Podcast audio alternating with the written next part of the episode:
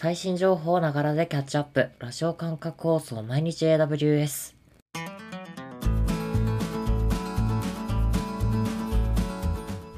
おはようございます。サーバーワークスの菅谷です。5月14日、今日も最新のアップデートを皆様にお届けしていきます。電車に乗りながらご飯を食べながら、ちょっとしたながら時間で気軽にキャッチアップしていきましょう。放送のフィードバックは YouTube のコメント欄、または Twitter のハッシュタグサバーにて投稿をお願いします。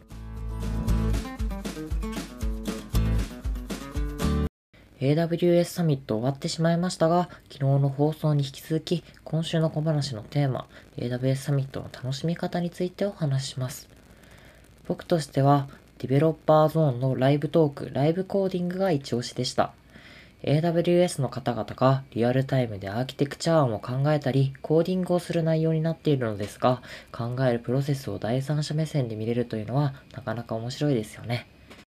サミットアーカイブ自体も続々と配信されているので、ぜひ確認してみてください。では早速最新1日のアップデートを見ていきましょう。今回は5月13日、10件のアップデートがございました。まずは1個目。AWS SaaS Boost が一般提供開始。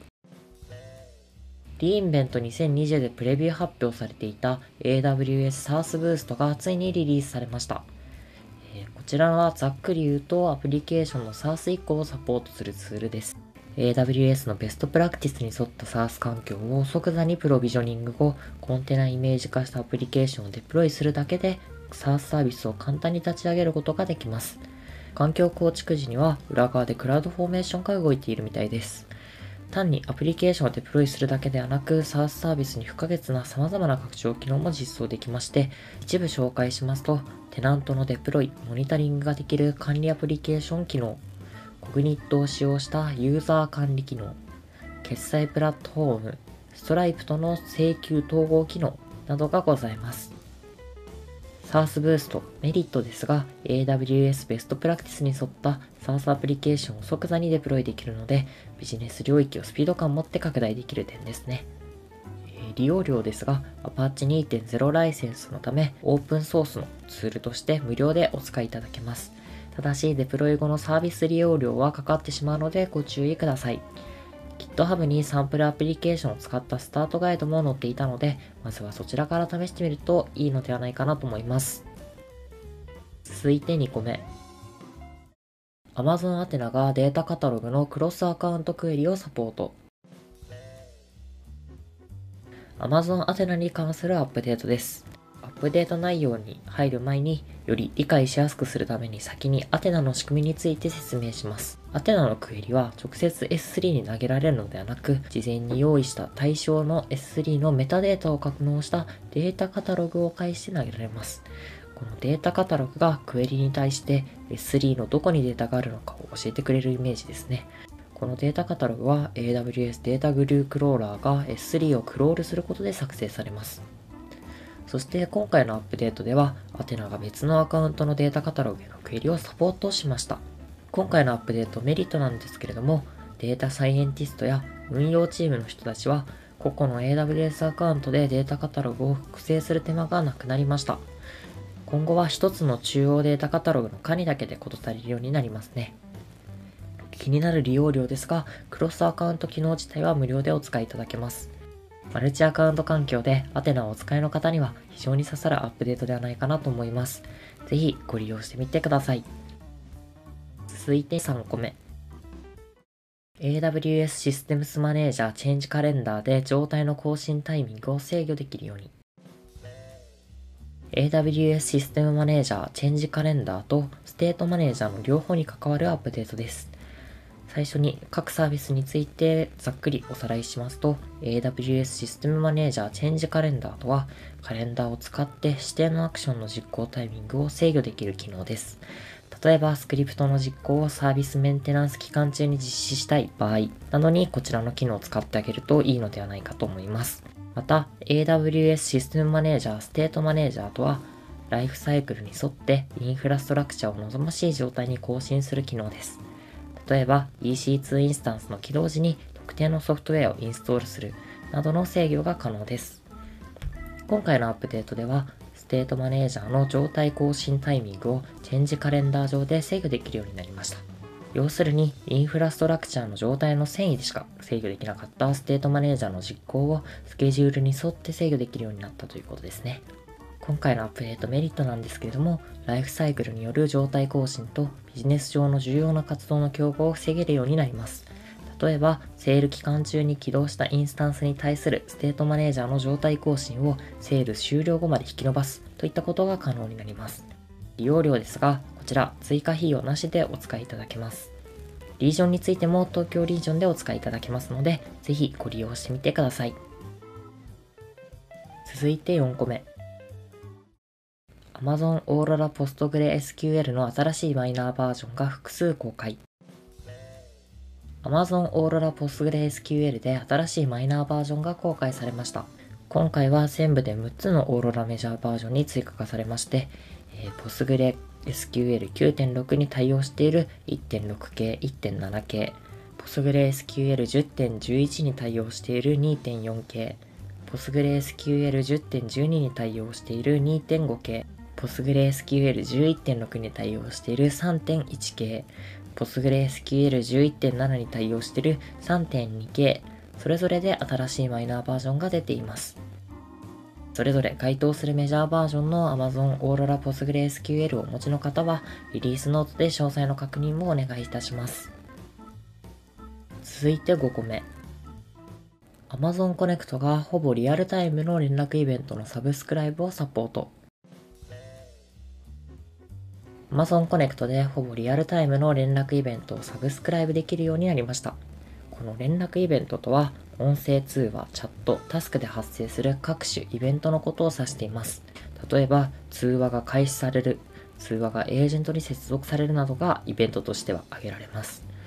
えー、タスク少し分かりづらいんですけども、エージェントが行う追加の作業を指していまして、イメージは通話後のメールによる追加のフォローアップなどですね。え、これらの連絡イベントは Amazon イベントブリッジに公開されます。今回のアップデートメリットなんですけれども、連絡イベントを通してコネクトセンターの状況を監視分析することが可能になるので、パフォーマンス改善などに役立てることができます。また、連絡イベントをトリガーに後続の処理につなげることもできます。利用料ですが、連絡イベント自体には料金は発生しませんが、Amazon イベントブリッジを使用すると料金が発生してしまうのでご注意ください。リージョンは東京リージョンでもお使いいただけます。続いて6個目。AWS ソリューションで Distributed Load Testing バージョン1.3が提供開始。アップデートの本題に入る前に Distributed Load Testing について説明しますと、こちらは AWS ソリューションライブラリーで提供されているソリューションの一つです。負荷テストの実施環境を即座にデプロイすることができるソリューションとなっています。アップデートの内容についてですが、この Distributed Load Testing のバージョン1.3がリリースされました。今回のリリースに追加された機能を紹介します。まず、複数のテストを一度に実行できるようになりました。各テストごとにほぼリアルタイムのメトリックスを確認することもできます。次に、負荷テストを実施するホスト数であるタスク制限の増加と同時接続ユーザー制限の撤廃により、より大規模な負荷テストが可能になりました。また、すべてのタスクが稼働するまで待機してからテストを実行可能になりました。最後にテストのスケジューリングも可能になりました。利用料なんですけれども、こちらは実施する負荷テストの規模で変化いたします。例えば、10タスクで30時間負荷をかけた場合は、およそ29.65ドルほどになるそうです。より柔軟な負荷テストが可能となる新機能がたくさん追加されたバージョンとなっていますので、ぜひこちらにアップデートしてみてください。続いて7個目。AWS ソリューションでマシンダウンタイムモニターソリューションが提供開始。AWS ソリューションライブラリーに新しくマシンダウンタイムモニターソリューションが登場しました。こちらのソリューションは工場にある機器の状態を監視するのに役立つモニタリングダッシュボードを提供いたします。こちらのソリューションを使うことのメリットですが、機器の故障を素早く発見し、迅速に対応することができるようになります。利用料ですが、このソリューションに送信するデータ量やダッシュボードの使用状況により大きく変化いたします。例えば 0.6KB のレコードが毎秒約200レコードずつ送信される場合、えー、1月で約659.64ドルになるそうです。続いて8個目。AWS ソリューションで Improving Forecast Accuracy with Machine Learning Solution の予測精度が向上。AWS ソリューションライブラリーで提供されている Improving Forecast Accuracy with Machine Learning Solution が更新されました。えー、この Improving Forecast Accuracy with Machine Learning とは時系列データを元にした予測と視覚化ダッシュボードの提供を自動化するソリューションとなっています。予測部分には Amazon Forecast が、ダッシュボード機能にはクイックサイト、政治メーカー Jupyter ノートブックが使われています。例えば、毎日の製品売上データから今後の売上を予測するといったユースケースに利用できます。今回のアップデートでは Amazon Forecast の Weather Index と Holidays Featurization 機能による予測精度の向上が新しく追加されました。ざっくり言いますと、気象情報と国民の祝日情報を加味した上で予測がされるようになり、精度が向上したということですね。えー、余談なんですけども、各ソリューションの更新は RSS フィードでキャッチすることができるので、えー、お使いのソリューションがある場合は、ぜひ試してみてください。続いて9個目。4つの新しい Amazon EC2 ハイメモリーインスタンスが利用可能に大容量のメモリを備えた EC2 High Memory インスタンスに新しいインスタンスタイプが4つ追加されました。えー、詳しくはドキュメントを見ていただきたいんですけれども、今回登場した High Memory インスタンスは、それぞれ 6TB、9TB、12TB のメモリを備えています。え、これらはオンデマンド、 Savings Plans、どちらにも対応しているそうです。え、この High Memory インスタンスのメリットなんですけれども、メモリーに依存するワークロードに対して料金やパフォーマンスを最適化できるということで、え、具体的には SAP HANA などのインメモリデータベースのデプロイ先として使われるそうです。えー、リージョンについてですが、東京リージョンは未対応のため期待して待ちたいですね。続いて最後のアップデート。すべての AWS FIPS エンドポイントが TLS1.2 接続のみを受け入れるように。えー、アップデート本題に入る前に、まず FIPS エンドポイントについて説明しますと、機密情報の暗号化に関するセキュリティ基準 FIPS を満たすように設計された AWS サービスエンドポイントのことを指しています。FIPS はアメリカとカナダ政府の標準のセキュリティ要件のため、一部のアメリカ及びカナダリージョンのエンドポイントにのみ適用されます。したがって、えー、日本リージョンのエンドポイントはこちら対象外になっています。本題に入りますと、今回のアップデートでは、この FIPS エンドポイントが TLS1.2 の接続のみを受け入れるようになりました。古い TLS バージョンでのエンドポイントへの接続は今後503エラーになります。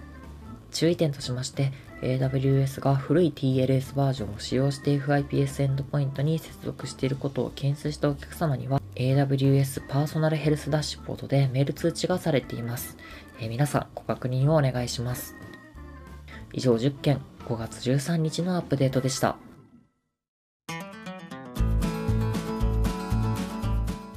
繰り返しになりますが、放送のフィードバックは YouTube のコメント欄、または Twitter のハッシュタグ様にて投稿をお願いします。また次回、毎日 AWS お楽しみに。ではでは。